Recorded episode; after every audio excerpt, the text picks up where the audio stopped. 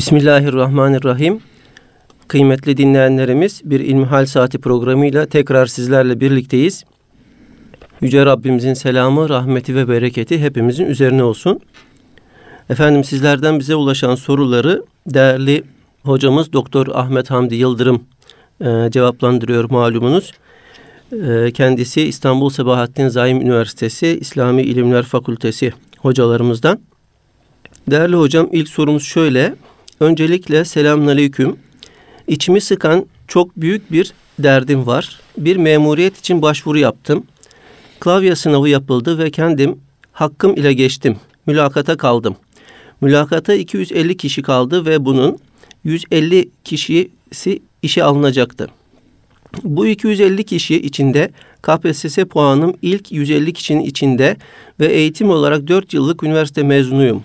Mülakata kalanların çoğu lise ve 2 yıllık me- üniversite mezunu. Mülakatta 3 soru soruldu, ikisini bildim. Çevremizde herkes torpil olmadan kazanamazsın dediler ve ben de torpil yaptırdım hocam. Bütün şartların yerine getirdim ve torpil yaptırdım. Sonucunda kazandım. Ancak vicdanım hiç rahat değil. Kul hakkı yedim mi diye içim içimi kemiriyor. Göğsüm parçalanacak gibi oluyor. Allah'a karşı kendimi çok kötü hissediyorum. Galiba istifa edeceğim hocam. Aldığım nefes bile ağır geliyor bana. Sizce ne yapmam gerekiyor? Bu durumda Allah şimdiden razı olsun demiş dinleyicimiz. Elhamdülillahi Rabbil Alemin ve salatu ve selamu ala Resulina Muhammedin ve ala alihi ve sahbihi ecmain. Öncelikle Cenab-ı Allah hepimize kendisinin razı olduğu amellerde iş, vazife görmeyi nasip eylesin. Dünyaya biz Allah'a kulluk için geldik. En büyük vazifemiz, en büyük endişemiz, derdimiz bu kulluk olmalı. Bu kulluğu yerine getirip getiremediğimiz olmalı. Şimdi kardeşimizin sorusunu özetleyecek olursak Evet. ben diyor anlattığına göre e, hak ederek bir vazifeye geldim. Fakat tabi innel insane hulika acula insan aceleci yaratılmış. Neticeyi hemen almak istiyor emin olmak istiyor. Endişeleri var. Ne olur ne olmaz diye de araya vasıtalar koydum. Torpil yaptırdım ammiyane ifadesiyle. Böylelikle vazifeyi elde etmiş oldum. Göreve başladım. Fakat zannı galibime göre demek istiyor. Vazifeyi bir hakkın almış oldum. Bununla beraber araya bir torpil koyduğum için vasıtalar koyduğum için onların etkisi de olmuş olabilir. Bundan sebep muzdaribim diyor. Vicdan azabı çekiyorum. Evet. Vicdan azabı çekilmesi gerekiyor hakikaten. Niye? Çünkü kıyamet alametlerinden bir tanesi emanetin ehline verilmemesidir. Efendimiz Aleyhisselatü Vesselam'a kıyamet ne zaman kopacak diye soruluyor. Efendimiz Aleyhisselatü Vesselam kıyametin ne zaman kopacağını ne ben ne de siz bilmezsiniz, bilemeyiz buyuruyor.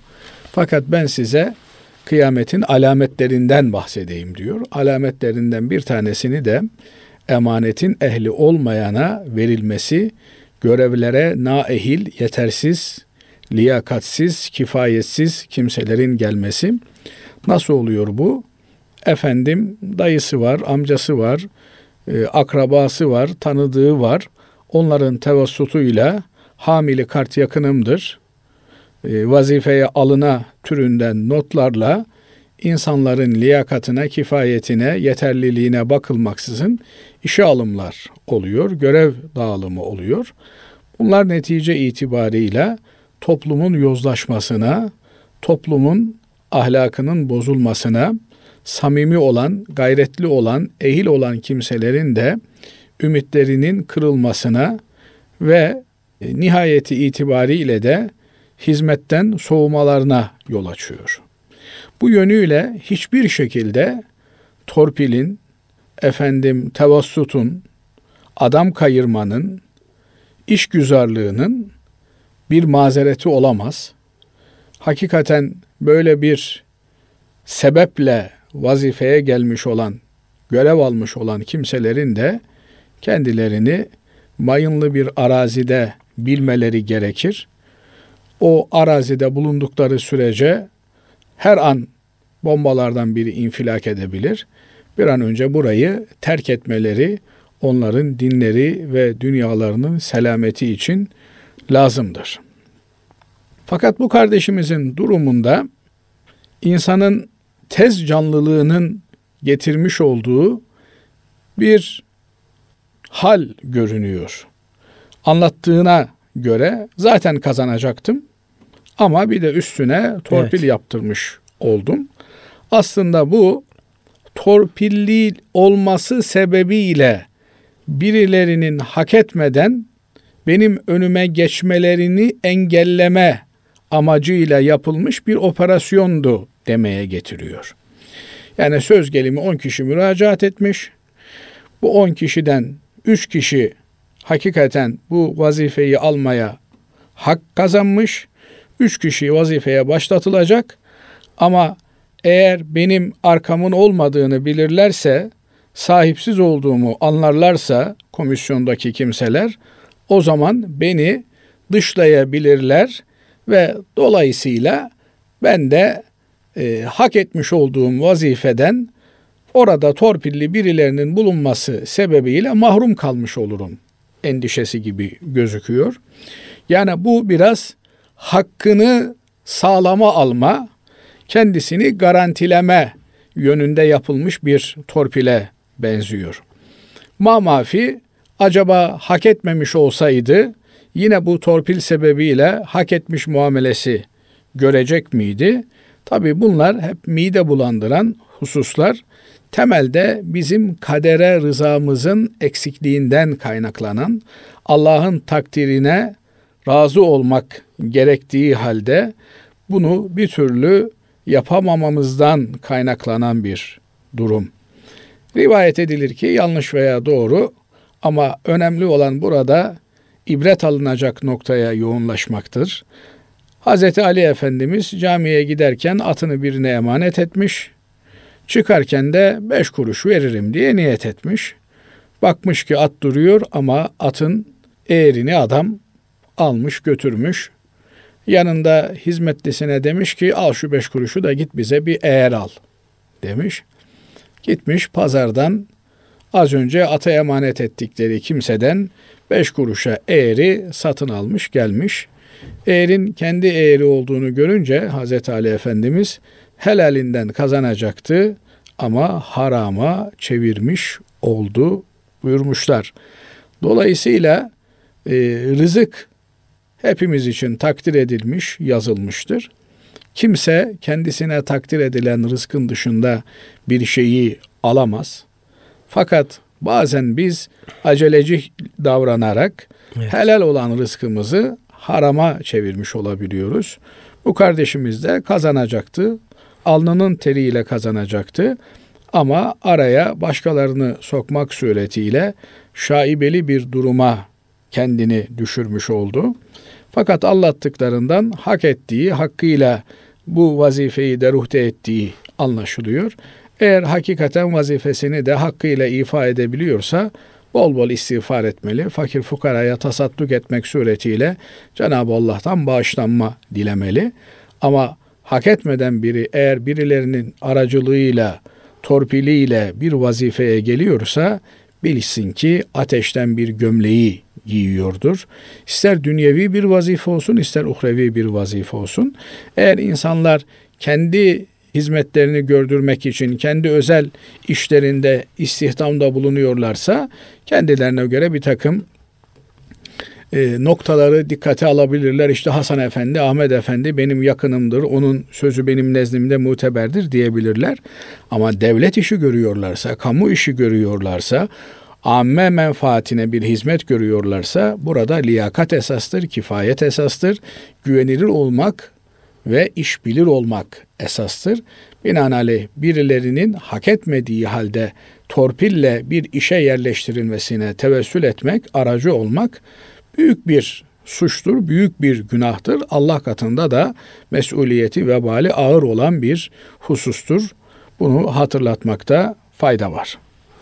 Değerli hocam bize ulaşan ikinci sorumuz şöyle. Beş buçuk aylık hamileyim. Çalıştığım iş yerinde namazlarımı kılabiliyorum fakat abdest almakta zaman, mekan ve sağlık olarak zorlanıyorum. Sık lavaboya gitmem gerekiyor ve ayaklarımı yıkamak için kaldırmakta çok zorluk çekiyorum. Abdestlerimi teyemmümle alabilir miyim? Evet, şimdi birinci sualde de değinmeye çalıştık. Cenab-ı Allah bizi bu dünyaya ibadet etmek için gönderdi. Tek vazifemiz var Allah'a kulluk etmek. Şu kainat denilen dershanede Cenab-ı Allah'a kulluk etmek suretiyle imtihanı kazanmaya gayret etmek gerekiyor. Elbette dünyamızı temin etmek için de çalışacağız, gayret edeceğiz. Fakat asıl olan ahiret hayatımız olmalı. Ahiret endişelerimiz olmalı. Bir bayan niçin çalışır? Çok darda kalmıştır, mecbur kalmıştır. Efendim bakanı edeni yoktur, ondan sebep çalışır. Yoksa bir bayanın birinin öbürünün işinde, emrinde, hizmetinde çalışmak gibi bir mecburiyeti söz konusu değildir. Bayanlarımız, kadınlarımız, hanımlarımız kendi iş yerlerinin patronlarıdırlar. Kendi işlerinin sahibidirler, sahibesidirler. Dolayısıyla kendi işinde çalışır, kendi kendinin amiridir. Herhangi bir kimsenin memuru değildir. Ama maalesef günümüzde kapitalist dünya iş gücüne ihtiyaç duyduğu için taşı, toprağı, her şeyi kendisine işçi olarak çalıştırmak ve köleleştirmek ister. Bu yönüyle bakarsınız kendi iş yerinde, kendi mekanında, kendi mülkünde gelen bir misafire iki bardak çay ikram etmekten imtina eden bir hanım kızımız maalesef efendim hava yolları şirketlerinin işçi ilanlarına çıkmaları neticesinde hostes olup bir seferde 200 kişiye çay ikram etmek için can atarlar. Nedir efendim 2 lira 3 lira bir maaş alacaklar, para alacaklar. Böylelikle tırnak içerisinde ekonomik bağımsızlıklarını kazanacaklar. Hayır, kapitalist çarkın içerisine kendisini köle ettikten sonra insan kesinlikle ekonomik bağımsızlığını kazanamaz. Kazandığımız paranın nereye gittiğine bir baktığımızda neyin kölesi olduğumuz çok net bir şekilde ortaya çıkmaktadır. Şimdi bu kardeşimiz hakikaten mecburiyetten, ihtiyaçtan dolayı çalışmak durumunda mahallesindeki, semtindeki Müslümanlar duyarsız, hak hukuk bilmez, kadınlarını çalıştırabilecek kadar dinden imandan uzaklaşmış. Dolayısıyla bu kadıncağız da çaresiz kalmış. Kendisine, çoluğuna, çocuğuna bakabilecek bir imkan bulamadığı için başkasının emrinde, hizmetinde kendi evini terk ederek, kendi iş yerini bırakarak bir başkasının hizmetinde çalışmak mecburiyetinde kalmışsa ona göre konuşmamız lazım. Yok, kocası var, nafakası geliyor. Efendim bir eli e, yağda, bir eli balda hiçbir derdi yok ama işte e, sokak baskısı efendim onca e, okulu sen evde oturmak için mi okudun kariyer yapmayacakmışsın vesaire filan türünden baskılarla bu kadıncağız baskılanmış ve bundan sebep ihtiyacı olmadığı halde böyle bir işe girişmişse bu kardeşimize vereceğimiz cevap farklıdır.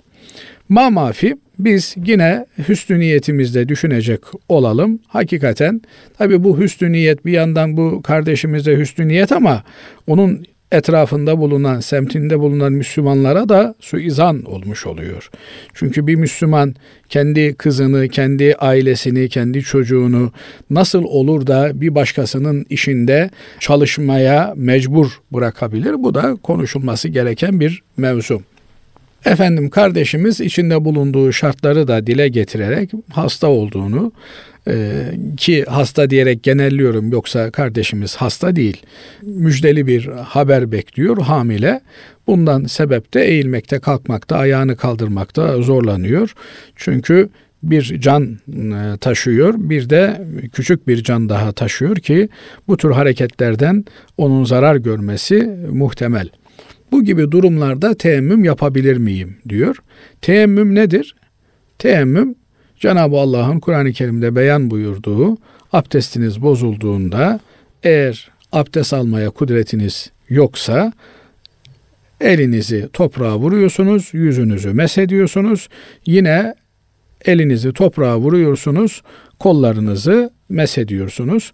Böylelikle abdest almış oluyorsunuz. Oysa abdest dediğimiz yüzümüzü yıkıyoruz, kollarımızı yıkıyoruz, başımızı mesediyoruz ve ayağımızı yıkıyoruz. Burada değerli kardeşimizin sorduğu soruda ayağımı yıkamakta problem çekiyorum diyor. Ama elini, yüzünü, kolunu yıkamakta, başını mesetmekte bir problem çekmiyor anlaşıldığı kadarıyla. Böyle bir durumda ayağımı yıkama problemim var diye elimizi yüzümüzü yıkamayı, başımızı mesetmeyi bırakıp teyemmüm mü etmemiz gerekiyor? Yoksa ayağı yıkamayı mı bırakmamız gerekiyor? Noktayı nazarından olaya bakacak olursak, efendim bu kardeşimizin abdest almasına mani olan durum yani abdesti tam olarak almasına mani olan durum suyun olmaması değil. Su var. Efendim suyu kullanmaya güç yettirememe de değil. Bazen mesela kuyuda su var ama etrafında arslanlar dolaşıyor. Hadi git bakalım. Suyun yanına yaklaşabiliyor musun? Yaklaşamıyorsun. Veya işte e, düşman sınırında o tarafa geçmen mümkün değil. Burada fiziken bir mani yok ama hissi bir mani var. O da nedir? Hastalığı sebebiyle e, ayaklarını yıkayabilecek derecede kudreti yok. Bu gibi durumlarda kardeşimize tavsiye edeceğimiz şey ayağına bir mest giymesi ve mestin üzerine mes yapmak suretiyle abdestini tamamlaması. Çünkü tam anlamıyla bir e, güç yetirememe durumu söz konusu değil. Güç yetirebiliyor ama ayağını yıkayamıyor. Ayağını yıkamanın alternatifi de normal zamanında evinden çıkarken rahat bir şekilde kendisi ayağını yıkayabilir. Kendisi yıkayamıyorsa bir yakınından, kocasından rica edebilir. O ayağını yıkar. Dolayısıyla yıkanmış olan ayağının üzerine abdestini almış bir vaziyette meslerini giyer, iş yerine gider. He, burada bir başka mesele ortaya çıkıyor. Tabi mes giydiğin zaman ona göre bir ayakkabı tercih etmen gerekiyor veya işte bizim Anadolu insanımızın giymiş olduğu lastiği giymen gerekiyor. Ona göre efendim onu örtmen gerekiyor. Çünkü çalışan bir e, kadın böyle e, çarşafıyla beraber iş yerine gidebilecek veya işte ayağını topuğuna kadar örten bir pardüsöyle beraber iş yerine gidebilecek ise o zaman ancak çalışmasına müsaade edilir. Yoksa zaten efendim e, ayağına incecik bir laylon çorap giyecek efendim topuklu ayakkabısını tak tak tak vurarak e, iş yerinde arıza endam edecekse o zaman durumu farklılaşmış oluyor. Binaenaleyh burada bu kardeşimizin yapacağı şey ya ihtiyacı yoksa hakikaten e, ücretsiz izin alacak. Yani çalışmasıyla ilgili teferruattan bahsetmiyorum. O herkesin vicdanına danışarak karar verebileceği bir şey.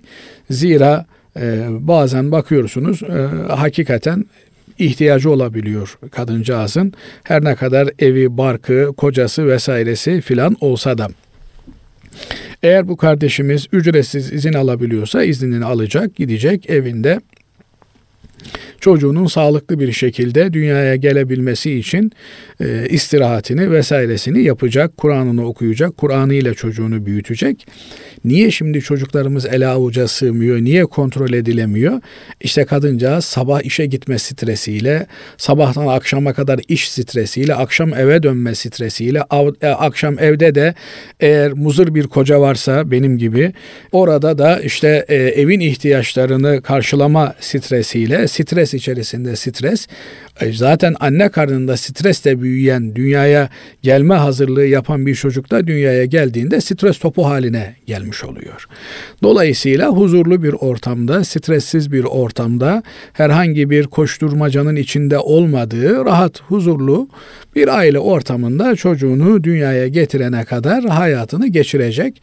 Ondan sonra da çocuğunu büyütecek ve kendi başına bağımsızlığını çocuk kazanıncaya kadar, kendi kendine yemek yiyebilinceye kadar annenin yanında olmaya devam edecek. Değerli Basri Hocam. Bunun dışındakiler hep palyatif tedbirlerdir, hep e, suni reçetelerdir. Bunların temel problemi çözmeye bir faydası, bir yararı olmaz. Rabbim yaptığımız ibadetleri kabul eylesin, kendisine doğru ibadet edebilmeyi hepimize nasip ve müyesser eylesin. Amin. Kıymetli dinleyenlerimiz İlmihal Saati programımıza kaldığımız yerden devam ediyoruz. Efendim sizden bize ulaşan soruları değerli hocamız Doktor Ahmet Hamdi Yıldırım cevaplandırıyor. Hocam selamünaleyküm. Benim bir sorum olacak. Aklımı sürekli kurcalıyor ve içinden çıkamıyorum. Evde otururken dışarıda veya herhangi bir durumda aklımıza durduk yere e, gelen vesveselerden sorumlu muyuz? Bizim bir suçumuz var mı? Bu vesveseler bizim yüzümüzden mi geliyor? Ne yapmalıyım? Allah razı olsun. Şimdi vesvese tabii e, şeytanın içimize atmış olduğu duygular, düşünceler. Bunlardan bir kısmından sorumluyuz Basri Hocam. Ama bir kısmından hakikaten sorumlu değiliz. Hatta bir kısmı Hz. Peygamber aleyhissalatü vesselam Efendimizin ifadeleriyle imanımızın kuvvetini gösteren şeylerdir. Şeytan insanla uğraşır, meşgul olur. İşte onu kim yarattı, bunu kim yarattı, hepsini Allah en son gelir der ki Allah'ı kim yarattı. Bu tür vesveseler kişinin imanının kemaline delalet eder. Ama bazı vesveseler de var ki bunlar bizim günlük hayatımızdaki meşguliyetlerimizden kaynaklanıyor. Yani gün boyu insan kötü şeylerle meşgul olursa onlar onun aklına gelirler ve onların etrafında bir takım kuruntular ortaya çıkar. Ama bir kimse hayırla meşgul oluyor, iyi işlerle meşgul oluyor, insanlara iyilik yapmaya çalışıyor, hayır sergilemeye çalışıyor. Buna rağmen yine şeytan onun aklına bir takım kötü şeyler getirebilir. Burada temel nokta şu. Aklımıza gelen vesveseye kapıldığımız şeyler bizim gündelik hayatımızda meşgul olduğumuz şeyler mi? Onların bir yansıması olarak mı karşımıza çıkıyor? Yoksa hiç alakası olmadığı halde insanın aklına bazen böyle abuk subuk şeyler gelebilir. Bunlar istek dışı olduğu için Cenab-ı Allah Kur'an-ı Kerim'de La yukellifullahu nefsen illa vus'aha buyuruyor. Cenab-ı Allah kimseye kapasitesinin dışında fevkinde bir şey yüklemez. Bunlara mani olmak elimizde olmadığı için bunların aklımıza gelmesi bizi mesul tutmaz. Ama az önce de ifade etmeye çalıştığım gibi eğer bunların öncülleri yani bir takım ön eylemlerini bizler yapmış isek bunların neticesinde aklımıza geliyor ise o zaman hakikaten bu düşüncelerimizden sorumlu hale geliriz. Mesela abuk subuk bir kitap almış okumuş adam. Kendisine okuma denildiği halde ya bu kitap seni zehirler. Sen bu kitaba iltifat etme, bakma, eline alma denildiği halde illa ısrarla eline almış okumuşsa ve oradan kaynaklanan bir takım vesveselerde zihnini kurcalamaya başlamışsa hakikaten bu onun kendi çabasının ürünü olmuş olur. Buradan işte o kitap okunsun bu kitap okunmasın diye bir şey söylemek istemem. Fakat bütün mesele şu Basri Hocam. Yani ya bir insan alimdir, laboratuvar uzmanıdır. O laboratuvarda farklı mikroplarla meşgul olabilir. Onları test edebilir, analiz edebilir. iyisini, kötüsünü ayırabilir. Alim bir insan her türlü kitabı okuyabilir. O kitabın içerisinde doğruyu, yanlışı ayırt edebilir. Eğer bu seviyede değilse o zaman bir alimin, bir bilge insanın, bir bilenin kontrolünde okuyabilir. Her istediğin kitabı okuyabilirsin ama okuduğun kitabı yavrum gel beraber müzakere edelim, aklına takılan şeyi konuşalım. Hiçbir şeyi olduğu gibi kabullenme, her şeyi sorgula, sorgulama senin hakkındır. Ama beraberce gizlemeden, saklamadan her şeyi mütalaa edelim diyen bir hocası varsa, bir e, bilen insan varsa onunla beraber okuyabilir. Eğer öyle değil ben kendim okurum, kendim anlarım diye bir şeye kalkışırsa maalesef böyle hocasız yetişmiş olan bir takım insanlar var. Bizim geleneğimizde Osmanlı kültürü, Selçuklu kültürü, Nizamiye medreseleri ve daha gerisi e, Efendimiz Aleyhisselatü Vesselam'dan tevarüs ettiğimiz geleneğimizde hoca talebe ilişkisi vardır. Bu talebenin hocası kim denildiğinde onun nesebi malum olan, belli olan bir ilmi silsilesi vardır. Onun talebesi olduğu bellidir. İşte denir ki bu adam Emin Saraç Hoca Efendi'nin talebesi, bu adam filan Hoca Efendi'nin talebesi. Dolayısıyla o Hoca Efendi'ye olan itimat onun talebesine de gösterilir. Ama böyle mantar gibi ne idüğü belirsiz. Ama şöyle bir şey de e, araya girerek e, daha anlaşılır bir şekilde olsun. Yani bir defa sohbetini dinlemekle, iki defa sohbetini dinlemekle de e, o falanca kişinin talebesi olunmuyor değil mi hocam? Evet yani o icazet dediğimiz uzun yıllar onun e, dizinin dibinde oturmak sadece ilim almak meselesi değil. Burada hal transformasyonu, bir hikmet geçişi söz konusu. Dolayısıyla bugün bizim e, üniversitelerimizde eksik olan taraf bu. Evet çok kaliteli bilgi veriliyor, çok kaliteli eğitim veriliyor ama ahlak verilme noktasında efendim hal aktarımı noktasında maalesef aynı hassasiyet söz konusu olamıyor. Niye? Medreselerimizde 24 saati hoca ile talebenin beraber geçiyor. Yeri geliyor. Hoca sabah çocuklar uyanmadan medreseye gelmiş oluyor. Akşam onları yatırıyor öyle evine gidiyor. Ama üniversitede öyle değil. Bir saati vardır hocanın. O bir saatinde dersinde bulunur. Ondan sonra selam aleyküm selam. Bazısı selam da vermeden çeker gider. Ara ki hocayı bulasın. Böyle değil. Eğitim dediğiniz şey diz dize olacak bir şeydir. Binaenaleyh eğer böyle diz dize oturup e, ilim tefeyyüz edebileceği, tahsil edebileceği bir hocası varsa her türlü kitabı adam alır, okur, onunla beraber e, hocasıyla beraber de onu tartışır. Öyle değilse bir takım şeyler okuma denildiyse onlardan uzak durması gerekir. He ben okurum dedi. Efendim yavrum bu tür filmleri seyretme bunlar senin ahlakını bozar denildiği halde hayır ben seyredeceğim dedi. Şu tür hikayeleri okuma bunlar senin bak safi zihnini mahveder. Çünkü biliyorsunuz batılın tasviri safi zihinleri bulandırır demişler eskilerimiz. Bazen bakıyorsunuz boş bir şeyi, ahlaksız bir şeyi en ince detayına kadar birileri anlatıyor. E belki büyükler bundan etkilenmiyor olabilir ama küçükler bundan etkilenebiliyorlar. Dolayısıyla onlar e, hafsalarında bu işi büyütüp efendim kendi dünyalarında vesveseye dönüşebiliyor. Bu tür şeylerden uzak durmamız gerekir. Bunlardan durduğumuz halde işte çok Kur'an okuyor adam. Hiç bu tür lüzumsuz şeylerle işi yok ama şeytan ona musallat olabilir mi? Olabilir. Bazen ehli zikre şeytan musallat olur. Niye?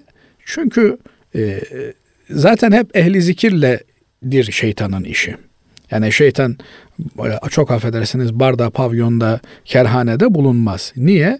Oradakilerle zaten işini bitirmiştir. Onlar şeytanı bile geçmişlerdir. Nihayetinde şeytan Cenab-ı Allah'a bir kere isyan etmiştir. Yani bir secde emrini yerine getirmemiştir. Nitekim Haşr suresinde de öyle der. Şeytanın misalini Cenab-ı Allah verir. Kemetheli şeytan iz kâle lil insâni kfur. İnsana der ki dinden çık, kafir ol bu yobazları terk et. Felemme kefera bir kere adam kabuk değiştirdi mi, gömlek değiştirdi mi, dinden imandan çıktı mı, şeytan dönüp ona der ki ben senden uzağım der, benim seninle işim yok der.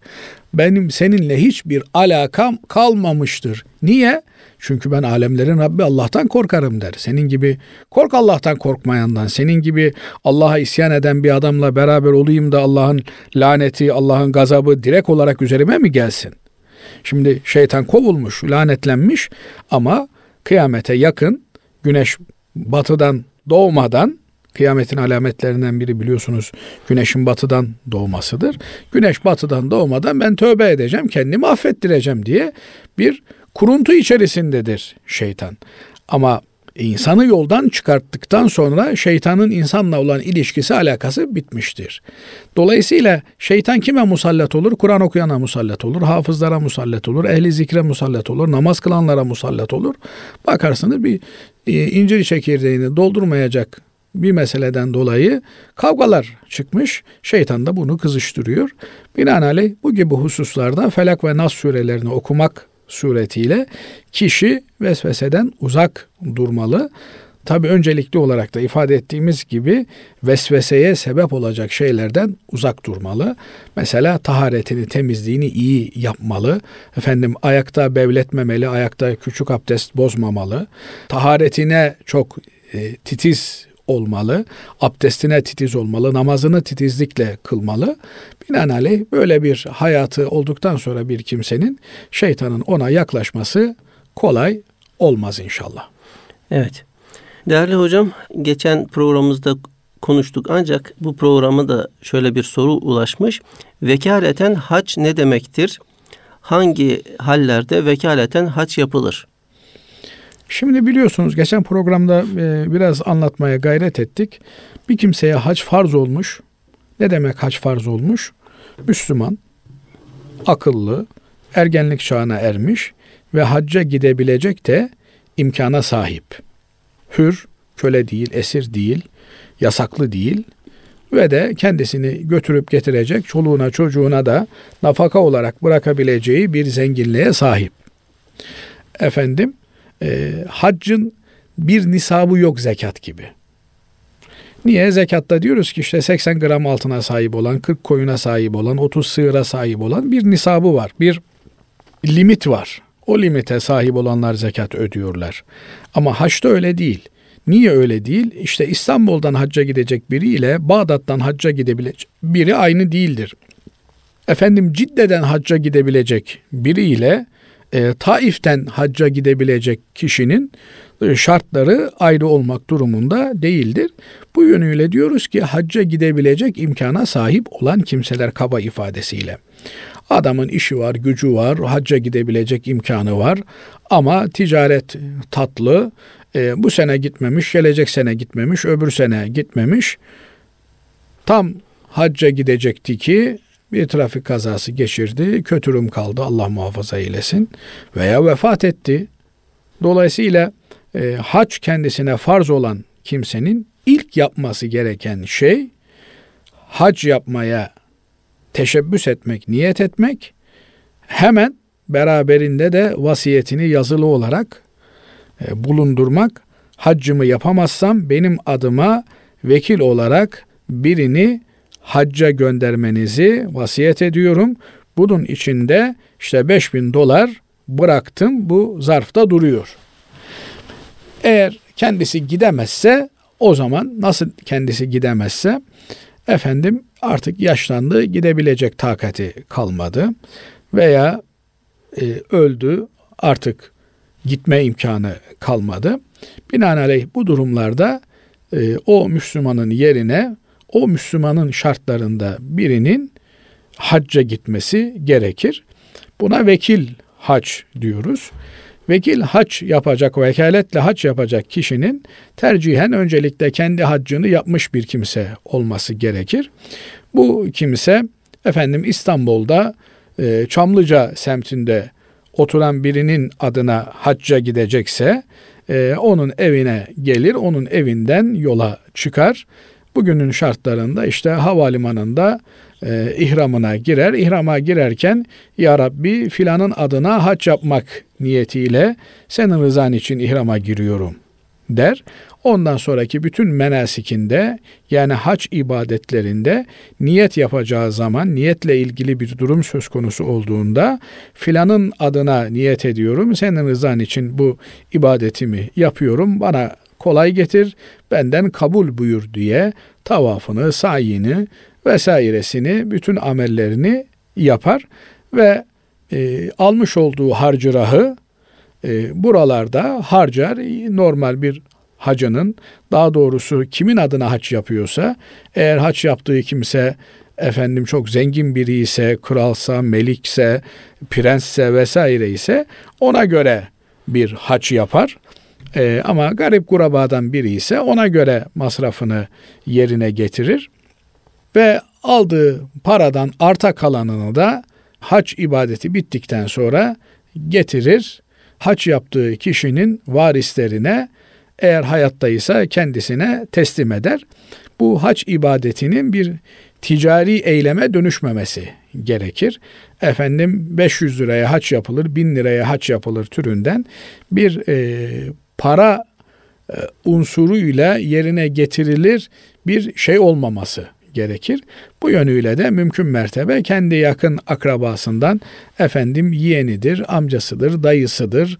E, bunlara vekaletle haç ibadetini gördürmek daha yerindedir. Bazen e, bayanlar e, varlıklı olabiliyor, zengin olabiliyor ama hacca beraberinde gidebileceği bir mahremleri olmayabiliyor. Onlar da yine bu hac parasını bir vasiyetle yanlarında bulundurmalılar. Kendileri gidebilirlerse ne ala olur ya işte e, bir mahremi çıkar, yeğenidir, oğludur, efendim amcasıdır, dayısıdır. Onların da hali vakti iyileşmiştir. Onlarla beraber hacca gidebilir. Ma mafi eğer kimse gitmezse o zaman onun yerine bir başkasının erkek veya kadın bedelli haç yapması yani onun yerine vekaleten haç yapmaları gerekmiş olur. Eğer bir insan kendisi bir ibadeti yerine getirebiliyorsa yerine getirir. Bu anlamda biliyorsunuz ibadetleri biz üçe ayırıyoruz. Birinci sınıf ibadetlerimiz bedeni ibadetlerdir. İkinci sınıf ibadetimiz mali ibadetlerdir. Üçüncü kısım ibadetimiz de hem bedeni hem mali olan ibadettir. Hac hem bedeni hem mali olan ibadettir. Bedeni ve mali olan ibadetler şu açıdan birbirinden ayrılır. Bedeni olan ibadetler yani bedenle e, fiziki güçle yerine getirilen ibadetlerde vekalet geçerli olmaz.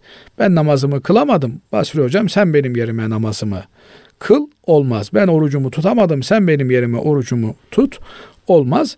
Bunlar bedeni ibadetlerdir. Bizzat kişinin kendisinin bu ibadeti yerine getirmesi lazım. Şu kadar var ki Kur'an-ı Kerim'de oruç ibadeti ile ilgili oruç ibadetini yerine getiremeyen kimse oruç kendisine farz olmuş. Evet. Ama tutamıyor. Yaşlı 95 yaşında, 100 yaşında, 102 yaşında tutamıyor. O zaman fidye verir. Zekat ve kurban gibi ibadetlerimiz, mali ibadetlerimiz bunlar da vekalet geçerli. Onun için mesela her sene yüz binlerce e, kurban vekalette yurt dışında kestiriliyor. Güvendiğiniz, e, itimat ettiğiniz kimseye vekalet veriyorsunuz. Onlar sizin ibadetinizi aracılık yapıyorlar. Kurbanı sizin adınıza kesiyorlar. Hac ibadeti ise hem bedeni hem mali bir ibadet olduğu için bedenen gücü yeten bir kimsenin bir başkasına vekalet vermesi olmaz. Ama fiziken hacca gitmeye gücü yetmeyen kimsenin o zaman bir başkasına e, vekalet vermek suretiyle kendi parasını ödeyerek adına birinin hac yapması caiz olur. Ona da vekaletle hac diyoruz. Bir kişi tek bir kişiye mi vekil olabilir hocam? Bir senede bir kişiye vekil olabilir. Evet. Yani çünkü bir senede bir tane haç yapılabiliyor. Evet. Bu fabrikasyon değil. Ya Rabbi işte bana vekaleti olan 100 kişi adına ben vakfeye duruyorum olmaz. Bir kişi adına. Dolayısıyla bir kişi sadece hacca kendi gittiğinde kendi adına ibadet yapabiliyor. Bir başkasını gönderdiğinde de onun adına haccını yapabilir. Ama bir dahaki sene bir başkası adına yapabilir. Bir sene sonra bir başkası adına yapabilir. Ama her sene bir kişi için evet. hac yapma imkanı vardır. Evet. Evet. Peki hocam Allah razı olsun. Teşekkür Dinlemez. ederiz. Kıymetli dinleyenlerimiz bir İlmihal Saati programımızın daha sonuna ermiş bulunuyoruz. Hepinizi Allah'a emanet ediyoruz efendim. Hoşçakalın.